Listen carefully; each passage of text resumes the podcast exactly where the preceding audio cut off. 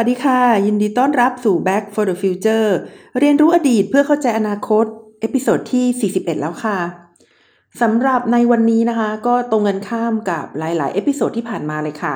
เพราะว่าเป็นวันจันทร์นะคะที่ 2 พฤศจิกายน 2563 แล้วก็เป็นวันที่ดิฉันรู้สึกว่ายากมาก ๆ เลยนะคะ ในการที่จะหยิบยกเรื่องใด ๆ นะคะ ที่จะนำมาคุยกับท่านผู้ฟัง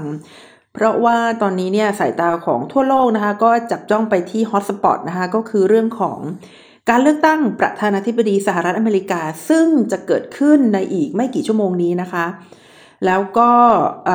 การเลือกตั้งครั้งนี้เนี่ยก็เป็นการเดิมพันครั้งสำคัญนะคะ เป็นการเดินเดิมเดิมพันครั้งสำคัญนะคะของท่านประธานาธิบดีโดนัลด์ทรัมป์นะคะ กับผู้ท้าชิงก็คือโจไบเดนนะคะ แม้ว่าหลาย ๆ คนเนี่ยจะพูดว่าการเลือกตั้งในครั้งนี้เนี่ยไม่ว่าอะไรจะเกิดขึ้นนะคะ มันไม่ได้เปลี่ยนแปลงโลกสักเท่าไหร่นะคะ เพราะว่าสหรัฐอเมริกาภายใต้ยุคประธานาธิบดีทรัมป์นะคะ ที่มีความผันผวนเป็นอย่างมาก แล้วก็ได้สร้างระเบียบโลกใหม่ขึ้นมานะคะ หรือว่าจะพูดว่าเป็นความไม่มีระเบียบโลกใหม่ก็ไม่ทราบได้เนี่ยนะคะ แต่ว่าในในในวันที่ถ้าเรามีประธานาธิบดีคนใหม่เนี่ย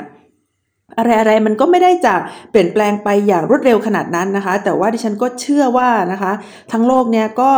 ให้ความสนใจนะคะ กับการเลือกตั้งประธานาธิบดีนี้มากขึ้นมากมากมากเลยทีเดียวนะคะ อาจจะเรียกได้ว่าเออเออมากกว่าหลาย ๆ ครั้งนะคะที่ผ่านมาสำหรับเรื่องที่สองนะคะ ที่ฉันคิดว่าหลายหลายที่นะคะ ก็จับ จับจ้องมองนะคะ ก็คือในเรื่องของ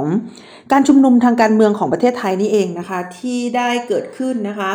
เป็นระยะเวลาก็หลายเดือนแล้วนะคะ หลาย ๆ เดือนแล้วทีเดียวก็น่าจะมีตั้งแต่ช่วงก่อนโควิดนะคะ ก่อนที่จะมีโควิด แล้วในช่วงที่มีโควิดเนี่ยก็มีก็คือคืออ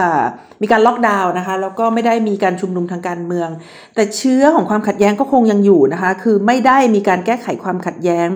ดังนั้นเมื่อ มีการคลายล็อกดาวน์นะคะ แล้วก็มีการเปิดโอกาสในการเดินทางนะคะ ในการที่จะทำกิจกรรมกันมากขึ้นนะคะ ก็เลยเริ่มที่จะมีการชุมนุมกันอีกครั้งหนึ่ง ทีนี้เหตุการณ์ก็อย่างที่ท่านได้ทราบข่าวนะคะ ในหน้าข่าวเนี่ยว่า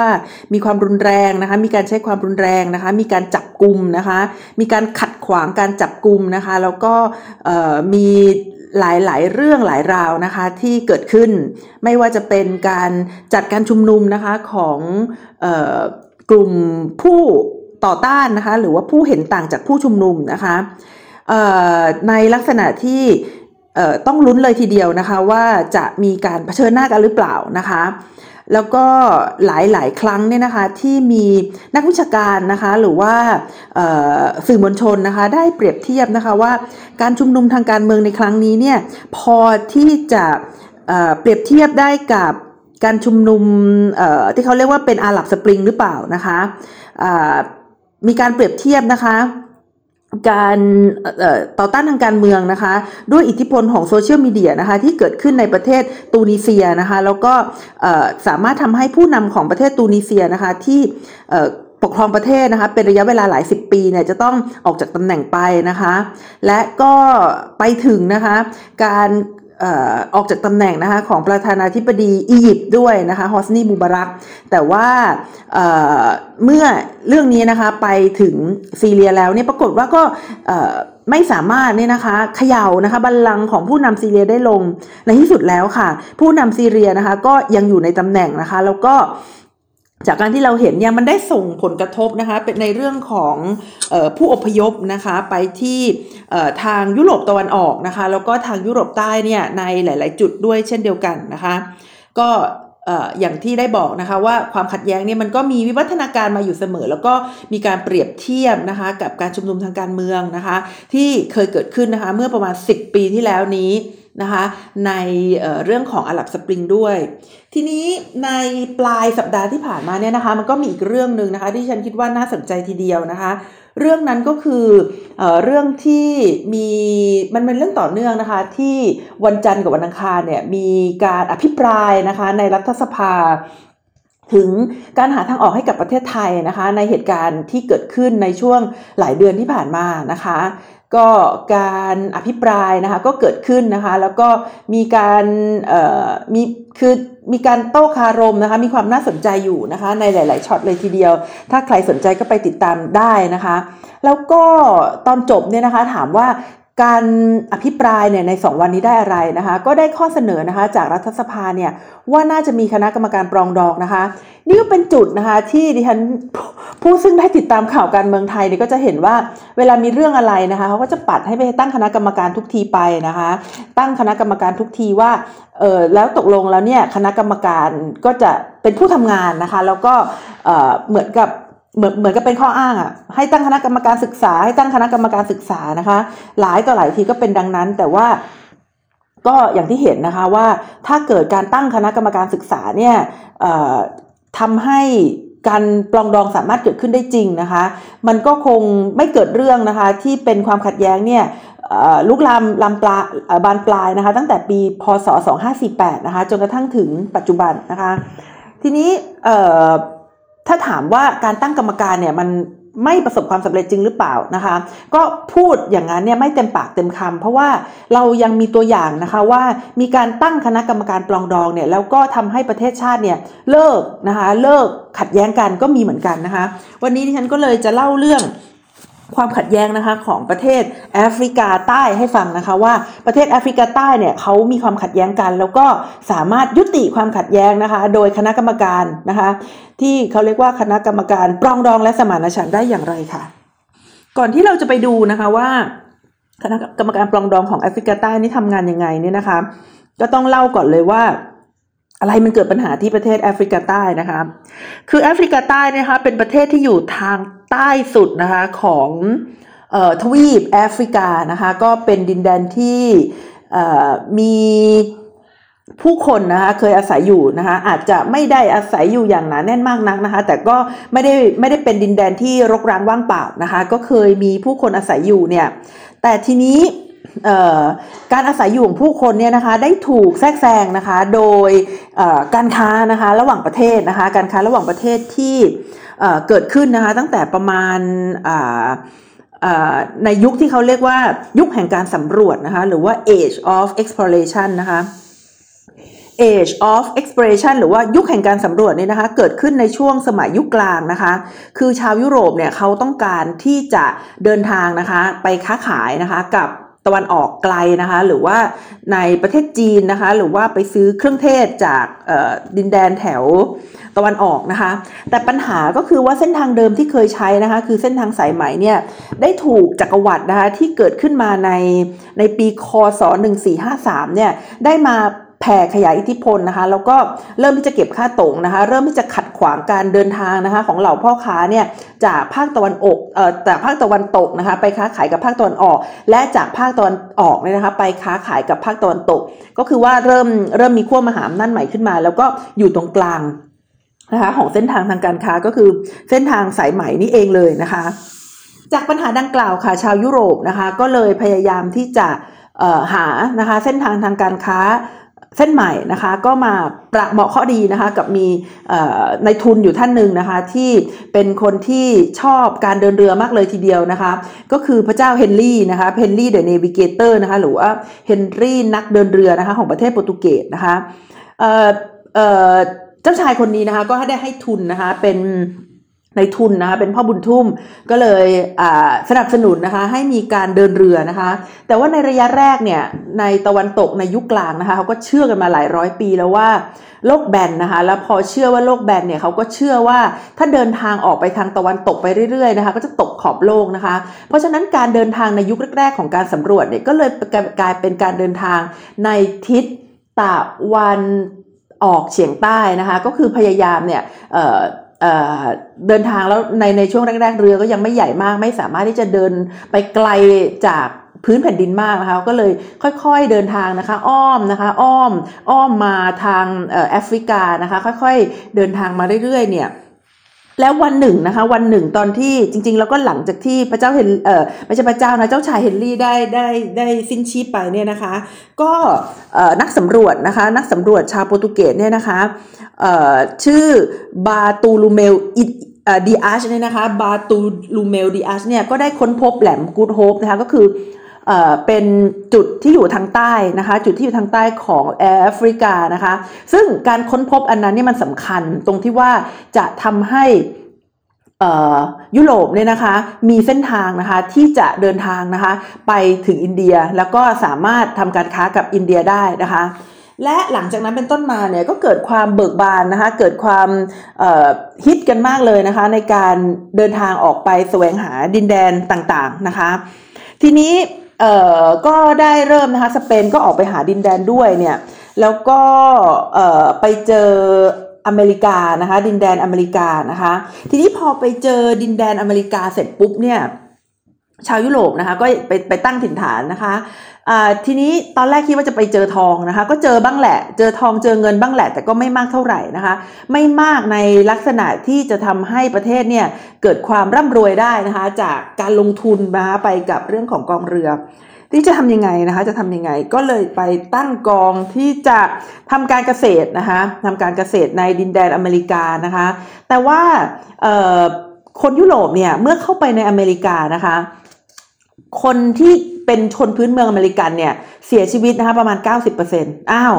เป็นอะไรถึงเสียชีวิตนะคะ เขาก็ไม่ได้ไปปราบปรามอะไรมากมายนะคะ แต่ว่าสิ่งที่ทำให้เสียชีวิตเนี่ยก็คือโรคระบาดนะคะ ที่ชาวยุโรปเนี่ยได้นำเข้านะคะ ไปกับตัวเองเนี่ยแล้วก็ไปยังทวีปใหม่ ซึ่งทวีปนั้นเน่ยเขายังไม่เคยเจอโรคฝีดาษนะคะ ยังไม่เคยเจอไข้ทรพิษ ยังไม่เคยเจอการละโรคนะคะ โรคระบาดต่างๆ ที่ชาวยุโรปนำเข้าไปเนี่ยจึงได้ทำให้ชาวอเมริกันพื้นเมืองนะคะ เสียชีวิตนะคะเป็นจำนวนถึง 90%และเมื่อคนเสียชีวิตแล้วเนี่ยในตอนนั้นเนี่ยยังไม่มีเทคโนโลยียังไม่มีรถไถยังไม่มีแทรกเตอร์นะคะยังไม่มีอุปกรณ์ต่างๆ ที่จะทำไร่ทำนานะคะ พื้นที่มหาศาลเนี่ยได้ในระยะเวลาอันสั้นนะคะ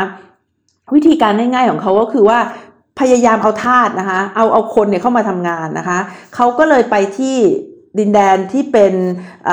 โลกใหม่นะคะก็คืออีกฝั่งหนึ่งอะก็คือแอฟริกานะคะแล้วก็เอเชียเนี่ยนะคะแล้วก็จับคนนะคะจับคนเนี่ยมาขึ้นเรือ แล้วก็เอาไปเป็นแรงงานนะคะทำงานให้ตัวเองที่อยู่ในแถวเอ่อเอ่อ อเมริกานะคะก็จะเป็นแนวแนวนั้นไปนะคะมาดูกันต่อนะคะ เพราะฉะนั้นการค้าเนี่ยมันจะเป็น triangle หรือว่าเป็นสามเหลี่ยมนะคะ เป็นสามเหลี่ยมก็คือเป็นยุโรปเนี่ยนะคะ ยุโรปเนี่ยเขาก็จะมาเอาแรงงานนะคะ มาเอาเรือมารับแรงงานจากแอฟริกานะคะ ไปที่อเมริกานะคะ แล้วเอาไปปลูกอ้อยอย่างเงี้ยนะคะปลูกอ้อยอย่างเช่นในไฮติเนี่ยนะคะ ฝรั่งเศสนี้เป็นต้นนะคะ ก็นำทาสเนี่ยไปปลูกอ้อยนะคะ ในประเทศไฮติอย่างเงี้ยนะคะ หรือว่าไปปลูกยางพารานะคะไปปลูกสิ่งต่างๆเนี่ยที่จะสามารถขายได้นะคะในในยุโรปเนี่ยเอาไปปลูกเสร็จแล้วก็นำทรัพย์สินนะคะนำความมั่งคั่งนะคะนำเเงินทองนะคะที่ขายได้จากการทำการเกษตรขนาดใหญ่เนี่ยนำไปที่ยุโรปนะคะแล้วยุโรปก็กวาดต้อนทาสนะคะจากแอฟริกาเนี่ยไปทำงานในอเมริกา ทีนี้สภาพของทาสนะคะที่ซึ่งซึ่งเกิดจากการค้าแบบสามเหลี่ยมเนี่ยเป็นสภาพทางการค้าที่เรียกได้ว่าละเมิดสิทธิมนุษยชนขั้นสูงสุดนะคะทำไมถึงเป็นอย่างนั้น เพราะว่าเวลาเขากวาดต้อนทาสมาเนี่ยเขาไม่ได้ให้นั่งกันเป็นเก้าอี้ดีๆ หรืออะไรยังไงนะคะเขาจับอัดเข้าไปในเรือนะคะ แล้วก็เดินทางรอนแรมนะคะ เป็นระยะเวลาหลายเดือนเนี่ยเพื่อที่จะไปสู่อเมริกานะคะ เขาว่ากันว่าทาสหนึ่งคนเนี่ยนะคะที่ไปถึงประเทศอเมริกาหรือว่าอเมริกาใต้ดินแดนแถวอเมริกาใต้เนี่ยนะคะทาสหนึ่งคนเนี่ยมันหมายถึงชีวิตของทาสอีก 10 คนแปลว่าจับทาสใส่ตัวมา 11 คนนะคะจะเหลือแค่คนเดียว นี่ก็เป็นสภาวะที่ที่แย่มากนะคะ นี่ก็คืออสภาพนะคะของอโลกนี่นะคะ ตอนที่เจอเจอแอฟริกาใต้ใหม่ ๆ ทีนี้ ย้อนกลับมาที่แอฟริกาใต้อีกทีนะคะแอฟริกาใต้ก็เป็นดินแดนนะคะที่ในช่วงระยะเวลาแรกเนี่ยถูกปกครองนะคะโดยพ่อค้าที่ร่ำรวยในสมัยนั้นนะคะก็คือชาวดัชเนี่ยนะคะเขาก็กระทำการนะคะในในการค้าทาสแต่ว่าเนื่องจากที่ฉันเล่าให้ฟังเนี่ยว่าการค้าทาสนี่มันโหดร้ายมากจริงๆ ในยุโรปเนี่ยนะคะไม่อนุญาตให้มีการค้าทาสอย่างถูกกฎหมายนะคะ พวกดัชเองเนี่ยก็ต้องเแอบนะคะแอบลักลอบค้าทาสแล้วพวกดัชบางพวกนะคะที่ออกมาจากดัชแล้วเนี่ยแล้วก็มองว่าการกลับไปสู่ประเทศเดิมของตัวเองเนี่ยไม่ได้สามารถสร้างความมั่งคั่ง คืออยู่ไปก็ไม่รวยเนี่ยนะคะก็เลยหันมาลงทุนนะคะหันมาลงทุนที่แอฟริกาใต้นะคะแล้วก็ทำเป็น บริษัทนะคะหรือว่าทำเป็นศูนย์กลางการปกครองขนาดใหญ่นะคะที่เรียกว่าเป็นบริษัทอินเดียนะคะตะวันออกของเนเธอร์แลนด์นะคะทีนี้ พวกชาวดัชนี่นะคะบางส่วนเนี่ยที่ไม่ได้อยากจะกลับไปนะคะ แล้วก็การค้าทาสเริ่มเป็นสิ่งที่ผิดกฎหมายแล้วเนี่ยนะคะ ก็ได้เริ่มนะคะทำกสิกรรมเนี่ยที่แอฟริกาใต้เลยนะคะทำกสิกรรมที่แอฟริกาใต้เลยนะคะ แล้วก็เขาทำยังไงนะคะเขาก็ไปจับทาสอีกนะคะ ไปจับทาสอีกนะคะมามามาจับคนมาเป็นทาสไม่ให้จับทาสนะคะ จับคนมาเป็นทาสนะคะ แล้วก็บังคับให้คนเหล่านี้เนี่ยทำงานนะคะให้กับตัวเองนะคะ ทีนี้ระยะเวลาเนี่ยมันก็ผ่านไปนะคะ ตั้งแต่ปีประมาณเอ่อหนึ่งหกกว่าๆเนี่ยนะคะหนึ่งพันหกร้อยห้าสิบสองนะคะ ถึงหนึ่งพันแปดร้อยี่สิบสองนะคะ ก็เป็นช่วงเวลาที่เลวร้ายมากนะคะ แล้วก็ธาตุเนี่ยก็ในในในสมัยแรกๆนะคะก็หาได้ง่ายนะคะคือใช้งานเนี่ยพวกนี้อยู่ไม่ถึงตายนะคะ อยู่ไม่ถึงเออคือขอโทษอยู่ไม่ถึงแก่ก็ตายนะคะ อยู่ไม่ถึงแก่ก็ตายนะคะ ทีนี้เราวาร์ปเวลานะคะวาร์ปเวลาอย่างรวดเร็วนะคะมาถึงเอ่อที่ประเทศแอฟริกาใต้ได้เอกราชนะคะ ก็คือเป็นสังคมทาสนั่นแหละ แล้วก็สังคมที่กดขี่คนเอ่อที่เป็นผิวดำนะคะเป็นชนพื้นเมืองนะคะ หรือว่าเป็นคนที่ถูกนำเข้านะคะมาจากแอฟริกากลางนะคะ หรือว่านำเข้ามาจาก เอเชียนะคะ คือคือดิฉันเคยดูสารคดีที่เกี่ยวกับแอฟริกาใต้นะคะ เป็นสารคดีที่เกี่ยวกับสังคมวัฒนธรรมอะไรนั่นแหละ เขาก็พาไปตามร้านอาหารต่างๆนะคะ เพราะว่าอาหารเนี่ยเป็นเครื่องบ่งบอกวัฒนธรรมที่ดีเลยนะคะแล้วก็เป็นวัฒนธรรมของคนธรรมดาสามัญนี่แหละค่ะ คือคือถ้าเป็นวัฒนธรรมอย่างเช่น รูปภาพนะคะหรือว่าอาคารสถานที่เนี่ยก็อาจจะเป็นวัฒนธรรมที่ ต้องเกื้อคือคือคนที่มีทุนนะคะก็จะสนับสนุนวัฒนธรรมแบบนี้ แต่วัฒนธรรมด้านอาหารเนี่ยเป็นวัฒนธรรมที่คือคือคือมันเกิดขึ้นกับทุกคนเป็นวัฒนธรรมคนธรรมดานะคะงั้นก็ไปแหมจะบอกว่าเคยไปแอฟริกาใต้ก็ไม่ได้คือคือดู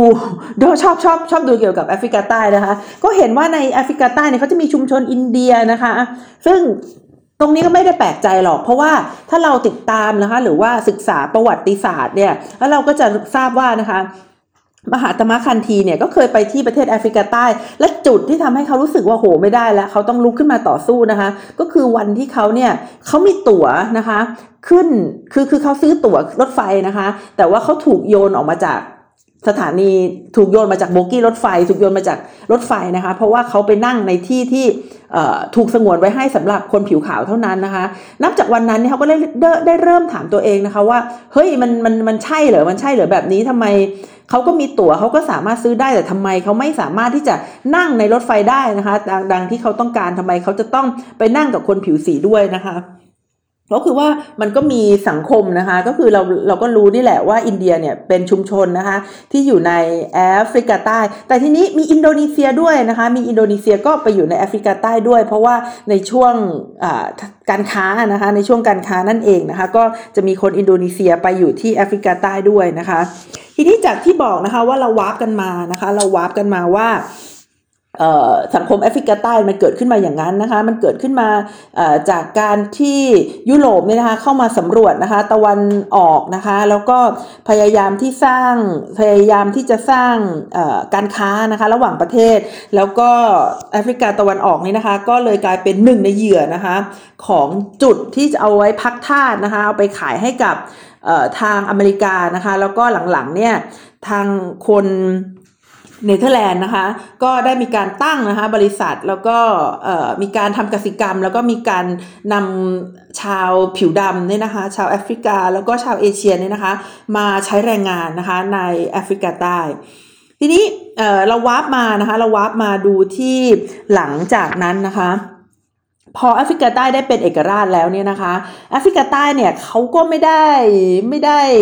คือคือคือเขาเป็นเอกราชจากอังกฤษเฉยๆนะคะ แต่เมื่อเป็นเอกราชจากอังกฤษเนี่ยแทนที่จะ ให้สิทธิเสรีภาพอะไรอย่างเงี้ยต่างๆเนี่ยนะคะ กับประชาชนนะคะ เออแต่จริง ๆ แล้วที่สิ่งสิ่งอยากจะโน้ตไว้อย่างหนึ่งนะคะ ก็คือแอฟริกาใต้เนี่ยได้เป็นเอกราชในปี 1931 นะคือคือต่างกับประเทศอื่นๆ ทั่วโลกที่เป็นเอกราชนะคะ หลังจากสงครามโลกครั้งที่ 2 แต่แอฟริกาใต้เนี่ยเขาเป็นเอกราชนะคะ ตั้งแต่ในในยุคนั้นๆแล้วนะคะ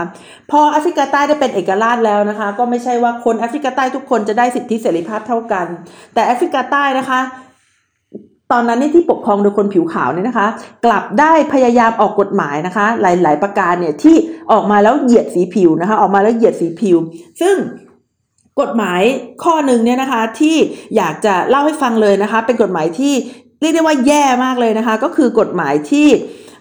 ดูนะคะว่าใครเป็นคนผิวดำหรือคนผิวขาวเนี่ยก็คือให้เอาดินสอเนี่ยนะคะ เสียบเข้าไปในผมนะคะ ก็คือคนผิวดำเนี่ยเขาจะมีผมที่เป็นลักษณะหยักศกนะคะ คือคือเขาบอกว่าถ้าเกิดเอาดินสอเสียบเข้าไปแล้วผมตกเอ่อเอ่อดินสอตกลงมาจากผมได้นี่นะคะ แสดงว่าเป็นคนผิวขาวนะคะ แต่ว่าถ้าดินสอเนี่ยอยู่ในผมนะคะ ไม่สามารถตกลงมาได้นะคะ ก็เป็นคนผิวดำนะคะ หรือว่าคนผิวสีนะคะ ซึ่งการกระทำในลักษณะแบบนี้เนี่ยเป็นการกระทำที่ละเมิดสิทธิมนุษนุษยชนมากนะคะ เป็นสิ่งที่เปรียบเอาเอาเอาคือคือแบ่งแยกคนนะคะเอาเป็นสองกลุ่มนะคะ โดยที่ไม่ได้ดูเนื้อหาภายในเลย แล้วก็เป็นการละเมิดสิทธิมนุษยชนมากนะคะ และนอกจากนี้นะคะนอกจากนี้เนี่ยแอฟริกาใต้ก็ยังได้มีกฎหมายหลาย ๆ ข้อนะคะที่ เขาคือคือเขาไม่ให้คนผิวดำกับคนผิวขาวเนี่ยมาใช้บริการสาธารณะร่วมกันเลยนะคะ ถ้าเป็นสถานีรถไฟเนี่ยเขาก็จะให้เป็นสถานีรถไฟที่แบ่งแยกไปเลยว่าจุดนี้เป็นจุดคนผิวขาว จุดนี้เป็นจุดคนผิวดำนะคะ มหาวิทยาลัยก็มีมหาวิทยาลัยสำหรับคนผิวขาวสำหรับคนผิวดำนะคะ แล้วก็คนผิวดำเนี่ยก็จะไม่ได้เรียนสูงมากนะคะ หรือว่าเรียนแล้วเนี่ยก็จะก็จะคือคือคือคือเขามีกฎหมายนะคะยกตัวอย่างให้ฟังนะคะ คือ เขามีความเชื่อนะคะว่าคนผิวดำเนี่ยเกิดมาควรที่จะเป็นทาสนะคะ เพราะฉะนั้นเนี่ยไม่ควรที่จะให้การศึกษามากนะคะ รัฐบาลเนี่ยก็เลยค่อยๆยยกเลิกเงินช่วยเหลือทางการศึกษาที่ให้กับคนผิวดำนะคะ จนกระทั่งในที่สุดแล้วโรงเรียนที่เปิดรับสมัคร เฉพาะคนผิวดำนะคะก็ต้องปิดตัวนะคะ ส่วนโรงเรียนที่ยังเปิดอยู่เนี่ยก็บังคับนะคะให้คนผิวดำเนี่ยไปเรียนหนังสือนะคะ ได้แค่วันละสามชั่วโมงนะคะ ก็คือแบ่งเป็น2กะกะนะคะกะเช้ากับกะบ่ายคือไม่ให้เรียนทั้งวันนะคะกลัวว่าจะฉลาด แล้วก็อีกประการหนึ่งที่สำคัญก็คือ ไม่รู้จะเรียนไปทำไมมากมายนะคะ เรียนไปยังไงก็จะต้องมาเป็นทาสนะคะ หรือต้องมาทำงานนะคะใช้แรงงานอยู่ดีนะคะ ทีนี้ในช่วงเวลาดังกล่าวนะคะ ก็ได้มีการใช้ความรุนแรงนะคะ ระหว่างสองฝ่ายเนี่ยอย่างมากมายนะคะ จนกระทั่งในปี 1960 เนี่ยเป็นเหตุการณ์ที่เเรียกได้ว่าสะเทือนใจนะคะสะเทือนใจที่สุดนะคะสะสะเทือนใจที่สุด เพราะว่าได้มีคือเดี๋ยวฉันเล่าที่มาที่ไปก่อนนะคะ คือชาวผิวดำนะคะในแอฟริกาใต้เนี่ยโดนบังคับนะคะว่าห้ามออก เดินทางนะคะไปที่ต่างๆ ก็คือกลัวคนจะหนีนะคะแล้วก็ไม่ให้มีเสรีภาพในการเดินทาง ไม่ให้มีเสรีภาพไปไหน ก็คือเหมือนกับโดนจับเขานะคะจับเขาเนี่ยนะคะกักบริเวณไว้นั่นเอง ทีนี้ถ้าจะไปไหนเนี่ยจะต้องขออภัยค่ะ มีบัตรนะคะมีบัตรผ่าน คนแอฟริกาก็บอกว่าอ้าวเป็นคนเหมือนกันนะคะ คนผิวดำแอฟริกาก็บอกเป็นคนเหมือนกันทำไมจะต้องมีบัตรผ่านด้วยนะคะ ก็เลยมีการชุมนุมทางการเมืองนะคะ แล้วก็ต่อต้านการมีบัตรผ่านเนี่ยนะคะ แล้วการชุมนุมเนี่ยก็ได้เดินทางนะคะไปถึงหน้าสถานีตำรวจแห่งหนึ่งนะคะ ในเมืองชาร์ปวิลนะคะ มีผู้ประท้วงนะคะประมาณ 5,000ถึง7,000 คนนะคะ คือเขาก็เดินประท้วงไปเรื่อยๆ แต่พอผ่านสถานีตำรวจปุ๊บนะคะ ก็ได้เกิดความกระทบกระทั่งกันนะคะตำรวจก็เลยตัดสินใจยิงปืนเข้าสู่ฝูงชนนะคะทำให้มีฝูงชนนะคะ ผู้เสียชีวิตนะคะ จากเเหตุการณ์ในครั้งนี้นะคะ ถึง 69 คนแล้วก็ยังได้รับบาดเจ็บนะคะ ได้รับบาดเจ็บอีก 180 คนนะคะ หลังจากนั้นนะคะกลุ่มผู้ชุมนุมเนี่ยจึงได้เปลี่ยนนะคะจึงได้เปลี่ยนยุทธวิธีนะคะ จากเดิมที่กลุ่มผู้ชุมนุมเนี่ยจะชุมนุมโดยสันตินะคะ มาเปลี่ยนยุทธวิธีเนี่ยเริ่มนะคะเริ่มที่จะใช้ใช้ความรุนแรงนะคะ โดยตั้งกองกำลังนะคะ ของออคนผิวดำเนี่ยนะคะ ตั้งกองกำลังนะคะ แล้วก็พยายามนะคะที่จะใช้กำลังนะคะและความรุนแรง พอผู้ชุมนุมเริ่มที่จะตั้งกองกำลังของตัวเองนะคะ รัฐบาลก็เลยเออมองว่าโอ้โหอย่างนี้แล้วเนี่ยนะคะ อย่างนี้แล้วก็เลยถือโอกาสนะคะจับเนลสัน แมนเดลานะคะ ซึ่งเป็นผู้นำนะคะ ซึ่งเป็นผู้นำของเอ่อกลุ่มนะคะที่เรียกร้องให้เกิดความเท่าเทียมนะคะ แล้วก็ความยุติธรรมนะคะ ก็ได้มีการจับนายเนลสัน แมนเดลาไปนะคะ แล้วก็จับไปเนี่ยถึงระยะเวลา 27 ปีด้วยกันนะคะ คือจับไปขังคุกซะอย่างนั้นเลยนะคะ และในช่วงเวลาที่เนลสันเมเดล่าอยู่ในคุกเนี่ยคือคือมันนานมากนะคะ คือคือมันนานในระดับที่เด็กเกิดมาและอายุต่ำกว่า 26 เนี่ยเขาจะไม่รู้นะคะว่าเคยมีคนคนนี้อยู่ในด้วยนะคะ ในโลกนี้นะคะ แล้ววันหนึ่งเนี่ยเมื่อความกดดันนะคะของออต่างประเทศนะคะ ความกดดันของต่างประเทศแล้วก็ประเทศเเริ่มจะเข้าสู่ทางตันขึ้นนะคะ ประธานาธิบดีในตอนนั้นเนี่ยที่ชื่อ F.W. de Klerk นะคะก็คิดว่าโอ้ไม่ได้แล้วนะคะแอฟริกาจะแอฟริกาใต้จะอยู่อย่างนี้ไม่ได้แล้วนะคะ ก็เลยคิดว่าจะต้องมีการเปลี่ยนแปลงนะคะ แล้วก็ปล่อยตัวนะคะ เริ่มแรกเลยก็คือเขาปล่อยตัวนะคะ เนลสันเมเดล่าออกจากคุกนะคะ นี่ค่ะก็คือครั้งแรกเลยคือการแสดงความจริงใจนะคะของผู้นำชาวผิวขาวนะคะ ที่ปล่อยตัวนะคะเนลสันเมเดล่าเนี่ยออกจากคุก แล้วเนลสันเมเดล่านะคะอยู่ในคุก 27 ปีเนี่ยที่จริงต้องโกรธไหมคะที่จริงต้องรู้สึกว่าโหเสียเวลาไหมคะ ที่จริงต้องรู้สึกไหมคะว่าชีวิตครอบครัวนะคะ ความรุ่งเรืองนะคะ ทุกสิ่งทุกอย่างที่เขามีเนี่ยจะต้องถูกสังเวยในคุกเนี่ยนะคะเนลสันเมเดล่าจะคิดไหมคะ ปรากฏว่าเนลสันเมเดล่าก็ไม่คิดนะคะ แต่คิดว่าพอออกมาจากคุกเนี่ยวิธีเดียวนะคะที่เขาจะสามารถสร้างสันติภาพนะคะให้เกิดในแอฟริกาใต้เนี่ยก็คือการให้อภัยนะคะ เพราะฉะนั้นเนลสันเมเดล่าตอนออกจากคุกกับตอนเข้าคุกนี่จะต่างกันนะคะ เพราะว่าตอนเข้าคุกเนี่ยอย่างที่บอกว่าเขาเริ่มที่จะตั้งกองกำลังขึ้นเพื่อที่จะเผชิญหน้ากับรัฐบาลนะคะ แต่ว่าพอเขาไปอยู่ในคุกเนี่ยนะคะเขาก็ได้อ่านหนังสือเขาได้คิดได้อยู่กับตัวเองเนี่ย แล้วเขาก็คิดว่าไม่มีความขัดแย้งใดนะคะ ที่จะแก้ไขได้โดยความขัดแย้ง ไม่มีความขัดแย้งใดที่จะหยุดได้นะคะ โดยการใช้ความรุนแรง เขาก็เลยหันหน้านะคะ มาใช้วิธีการที่เรียกได้ว่าสันติวิธีนะคะ แล้วก็มาเข้าสู่นะคะหัวใจนะคะของสิ่งที่จะพูดคุยกันในวันนี้นะคะ ว่าคณะกรรมการปลองดองนะคะของแอฟริกาใต้เนี่ยทำไมจึงประสบความสำเร็จนะคะในการสร้างความปลองดองนะคะ ทีนี้ก่อนที่จะมีการทำงานนะคะของคณะกรรมการปรองดองเนี่ยมันจะต้องมีเงื่อนไขนะคะเงื่อนไขขั้นต้นเนี่ยก็คือการถอยคนละก้าวอย่างแท้จริงนะคะ สังเกตได้จากที่ F.W. de Klerk เนี่ยนะคะเขาได้ปล่อยตัวเนลสันเมนเดลาซึ่งเป็นแบบซึ่งเป็นแบบคนที่ เชื่อไหมว่าในปี 2000 นะคะ ชื่อของเนลสันเมเดล่ายังอยู่ใน list ของ CIA นะคะ ว่าเป็นผู้ก่อการร้ายอยู่เลยนะคะ แล้วคนเนี่ยก็มองเนลสันเมเดล่าว่าโอ้ถ้าเกิดเขาโดนปล่อยมาจากคุกเนี่ย ประเทศนะคะจะต้องถูกปรับให้เป็นคนประเทศของคนผิวดำนะคะแอฟริกาใต้นะคะก็จะเต็มไปด้วยความโศกเศร้านะคะ เพราะว่า เนลสันเมเดล่าเนี่ยต้องออกมาแก้แค้นให้คนผิวดำอย่างแน่นอนนะคะ เพราะฉะนั้นคือคือที่จะพูดมาเนี่ยเพื่อพูดให้เห็นว่าภาพลักษณ์ของเนลสันเมเดล่าก่อนที่จะถูกปล่อยตัวจากคุก ในสายตาของคนผิวขาวเนี่ยไม่ได้ดีเลยนะคะ มองว่าเป็นผู้ก่อการร้ายปล่อยมาทำไมเป็นอาชญากรประมาณนี้เลยนะคะ แต่ FW เดอร์เคิร์กนะคะก็ยอมนะคะยอมที่จะปล่อยตัวเนลสันเมเดล่าออกมาจากคุก แล้วเมื่อเนลสันเมเดล่าออกมาจากคุกนะคะเขาก็ไม่ได้ออกมาแก้แค้นนะคะ แต่เขากลับออกมาแก้ไข แล้วนี่คือสิ่งที่เนลสันเมเดล่าเขาได้คิดไว้ในใจแล้วเขาก็ทำอย่างนั้นอย่างแท้จริงนะคะเรามาดูบันไดนะคะสู่ความสำเร็จนะคะของอคณะกรรมการนะคะปลองดองนะคะในประเทศแอฟริกาใต้กันค่ะ สิ่งที่แอฟริกาใต้ทำนะคะในระยะแรกเนี่ยก็คือการ มองไปข้างหน้าร่วมกันนะคะ คือคือเขาบอกว่าโอเค ลบกันมาหลายสิบปีเนี่ยนะคะ แล้วก็โดนกดขี่มา เป็นร้อยปีเนี่ยเราไม่ไปพูดถึงเรื่องนั้นดีกว่านะคะ เราไปพูดดีกว่านะคะว่าอนาคตจะเป็นอย่างไรนะคะ เป้าหมายข้างหน้านะคะ เหตุการณ์ข้างหน้าเนี่ยจะเป็นอย่างไรนะคะเขาก็ได้มีการจัดบรรยากาศนะคะในการที่จะประชุมกันนะคะ โดยที่นำบุคคลที่เกี่ยวข้องกับความขัดแย้งเนี่ยมานั่งคุยกันนะคะ ที่มองเฟลอนะคะมองเฟลอก็คือเอ่อ ที่ประชุมนะคะที่ประชุมแห่งหนึ่งนะคะก็เป็นชื่อภูเขานะคะในแอฟริกาใต้นะคะเขาก็มีการนะคะเชิญองค์กรนะคะที่เคยเป็นองค์กรที่ผิดกฎหมาย หรือถูกกฎหมายนี่แหละเข้ามาพูดคุยกันนะคะกลุ่มนักธุรกิจนะคะองค์กรต่างๆเนี่ย เข้ามาคุยกันนะคะ โดยการช่วยเหลือนะคะของนายอดัมคาเฮนนะคะ ซึ่งเป็นผู้เชี่ยวชาญทางด้านซีนาริโอเมท h ดโลจีนะคะ คนนี้เขาก็ได้นำนะคะสถานการณ์จำลองนะคะ มาฉายภาพอนาคตร่วมกันนะคะ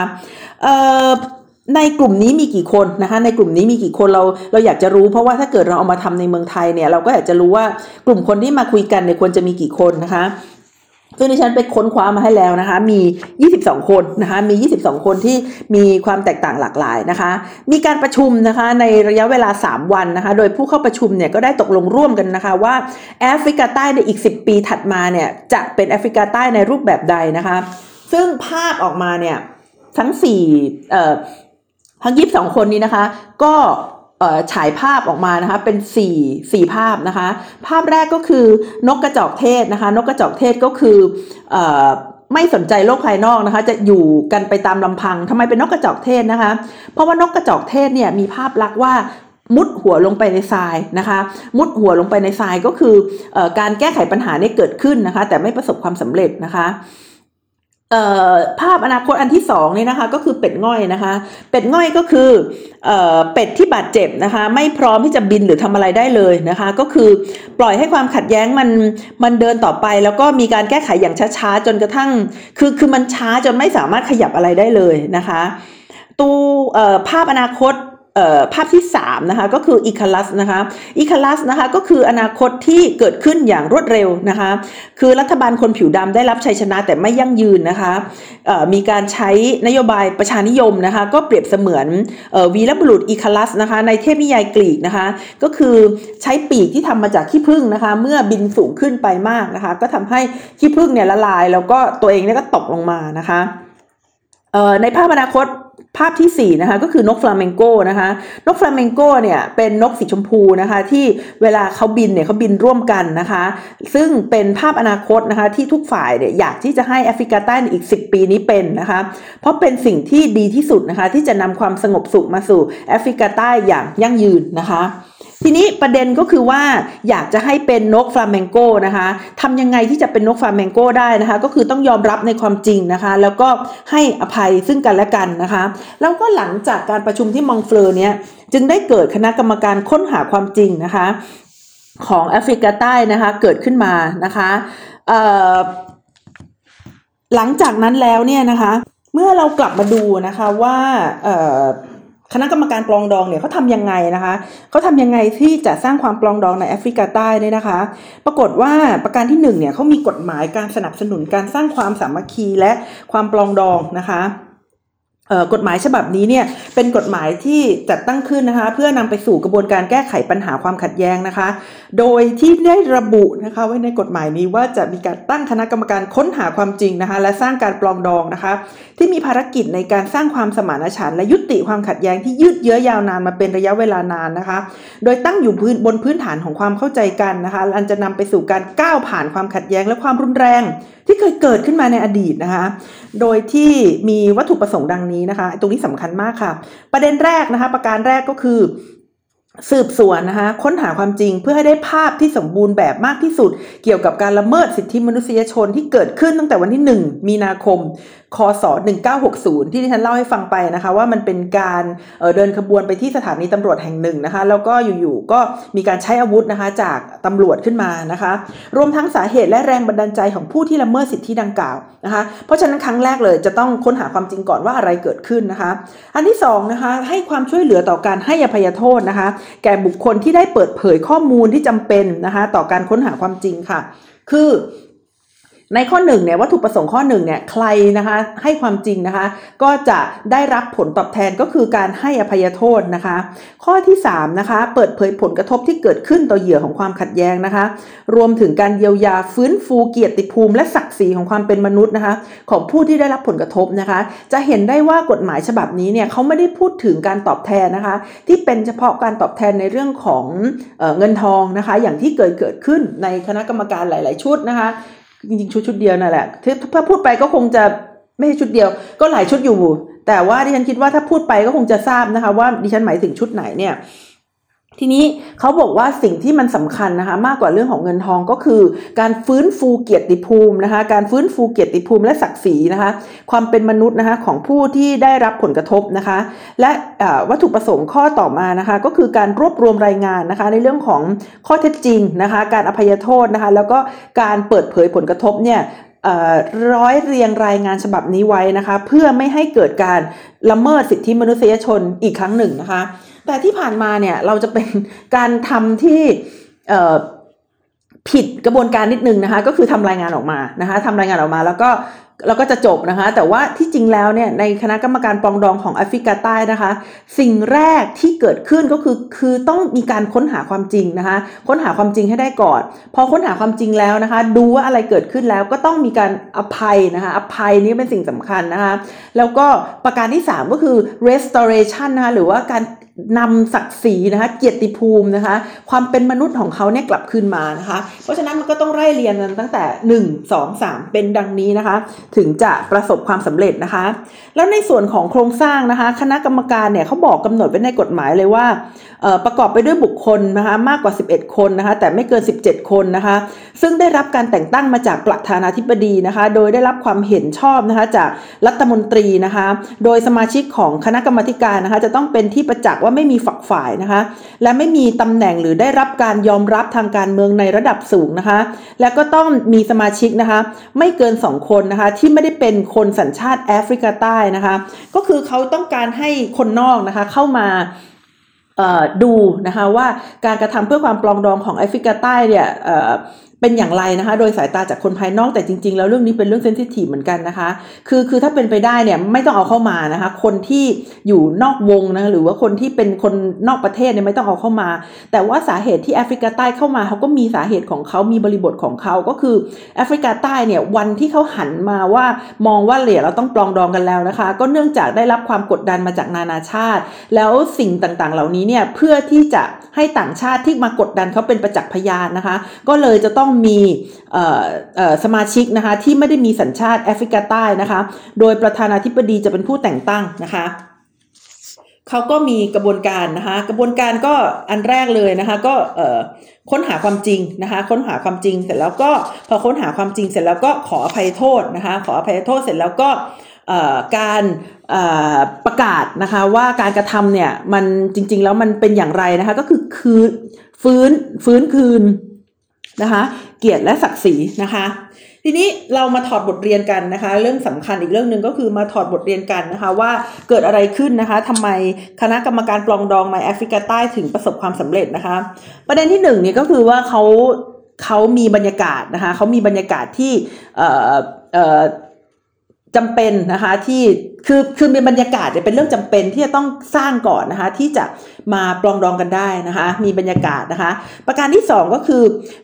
ปลองดองแบบไม่ต้องบังคับนะคะ ไม่ต้องใช้ความรุนแรงนะคะ ไม่ต้องใช้ความรุนแรงนะคะ ก็คือ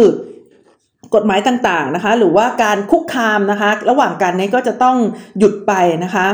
สองนะคะสามนะคะก็คือการได้รับความสนับสนุนนะคะ จากอารยประเทศนะคะ แต่อย่างที่ดิฉันได้บอกไปหลาย ๆ ครั้งแล้วนะคะ ว่าเรื่องนี้เนี่ยจริง ๆ มันเซนซิทีฟ ต่างชาติเนี่ยไม่เข้ามายุ่งจะดีนะคะ แต่ว่าของแอฟริกาใต้เนี่ยเขาก็มีบริบทนะคะ ที่จำเป็นที่จะต้องให้ต่างชาติเนี่ยนะคะ เข้ามายุ่งเนี่ยนะคะ ทีนี้ กระบวนการนะคะในการสร้างความปองดองก็สำคัญนะคะก็คือกระบวนการของเขาเนี่ยได้มีการประชุมนะคะอย่างที่ที่ฉันได้เล่าไปนะคะการประชุมที่มองเฟลอนะคะแล้วก็หลังจากการประชุมเนี่ยนะคะ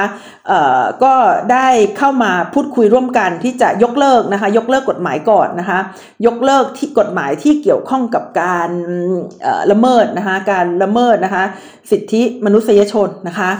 สิ่งที่น่าสนใจที่สุดนะคะของคณะกรรมการปลองดองของแอฟริกาใต้ก็คือว่าประเทศนี้นะคะได้ผ่านกระบวนการปลองดองนะคะ โดยที่ไม่มีการแก้แค้นนะคะ ซึ่งกันและกันได้ยังไงนะคะคำตอบก็คือการให้เกียรตินะคะและการให้อภัยนะคะ โดยการให้เกียรติเนี่ยเขาเกิดขึ้นจากการค้นหาความจริงนะคะ ซึ่งการให้เกียรติเนี่ยเป็นกระบวนการที่เกิดขึ้นนะคะ พร้อม ๆ กับกระบวนการอภัยโทษนะคะ คือการอภัยโทษเนี่ยไม่ได้เป็นการอภัยโทษโดยทั่วไปหรือปราศจากเงื่อนไขนะคะ แต่ให้อภัยโทษแก่คนที่ให้ความจริงที่ถูกต้องทั้งหมดนะคะ โดยรายงานสิ่งที่ตนเองทำเนี่ยตามความเป็นจริงนะคะ และมีการตีพิมพ์คำสารภาพนั้นในสื่อมวลชนนะคะเอ่อทั้งนี้นะคะก็ได้มีการระบุนะคะกลไกและขั้นตอนของการอภัยโทษด้วยนะคะ ทีนี้มาดูประเทศไทยนะคะ มาดูประเทศไทยว่าเอ่อเราจะทำอย่างไรนะคะที่จะแก้ไขปัญหานี้ได้นะคะเอ่อง่ายๆเลยนะคะก็คือว่า ต้องสร้างบรรยากาศก่อนนะคะ สร้างบรรยากาศนะคะ โดยการใช้อำนาจรัฐนะคะ บนหลักนิติธรรมอย่างเสมอภาคนะคะ มีการริเริ่มและส่งเสริมกระบวนการพูดคุยนะคะ หรือว่า peace talk นี่นะคะ อย่างจริงจังนะคะ แล้วก็ต่อเนื่องกับกลุ่มบุคคลนะคะ ที่อาจมีความคิดเห็นแตกต่างกันนะคะ แล้วก็เพื่อลดหรือขจัดเงื่อนไขทางการเมืองนะคะ จะต้องนะคะไม่มีการใช้ความรุนแรงนะคะ แล้วก็นำปัญหานะคะที่เกิดขึ้นในปัจจุบันเนี่ยขึ้นมาวางไว้บนโต๊ะนะคะ แล้วก็มีการพูดคุยนะคะ แล้วก็หยุดยั้งนะคะปัญหานะคะ ทีนี้ถ้าจะสรุปบทเรียนนะคะของแอฟริกาใต้นะคะมาสำหรับประเทศไทยนะคะมี3 ประการค่ะ ประการแรกก็คือการยึดมั่นในความจริงนะคะ truth นะคะ truth ต้องมาก่อนนะคะ truth ต้องมีความจริงก่อนนะคะว่ามันเกิดอะไรขึ้น2นะคะมีความมุ่งมั่นนะคะที่จะแก้ไขปัญหาและ3นะคะให้ความจริงใจโดยเน้นการเปิดพื้นที่ปลอดภัยนะคะ ให้ทุกๆฝ่ายได้เข้ามามีส่วนร่วมในการแก้ไขปัญหานะคะ ต้องอาศัยความร่วมมือจากประชาชนทุกกลุ่มนะคะ ในการยอมรับฟังนะคะ และการให้น้ำหนักอย่างแท้จริงกับทุก ๆ เสียงหรือข้อเรียกร้องนะคะ แม้ว่าเสียงนั้นจะแตกต่างจากรัฐไปก็ตามนะคะ เพื่อที่จะลดเงื่อนไขเก่านะคะ ไม่สร้างเงื่อนไขใหม่นะคะ และป้องกันไม่ให้เชื้อไฟนะคะ ให้กลุ่มบุคคลบางกลุ่มนะคะนำไปขยายผลให้เกิดความรุนแรงต่อไปค่ะค่ะสำหรับวันนี้นะคะที่ฉันนัชชาพัฒอมรกุลค่ะ ก็ได้มาเล่าให้ท่านฟังนะคะว่าแนวทางการสร้างความปรองดองนะคะ จากสาธารณรัฐแอฟริกาใต้เป็นอย่างไรนะคะ และประเทศไทยนะคะจะสร้าง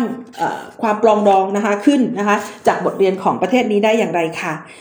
วันนี้ก็ต้องขอจากลากันไปก่อนนะคะ ขอบพระคุณมากค่ะ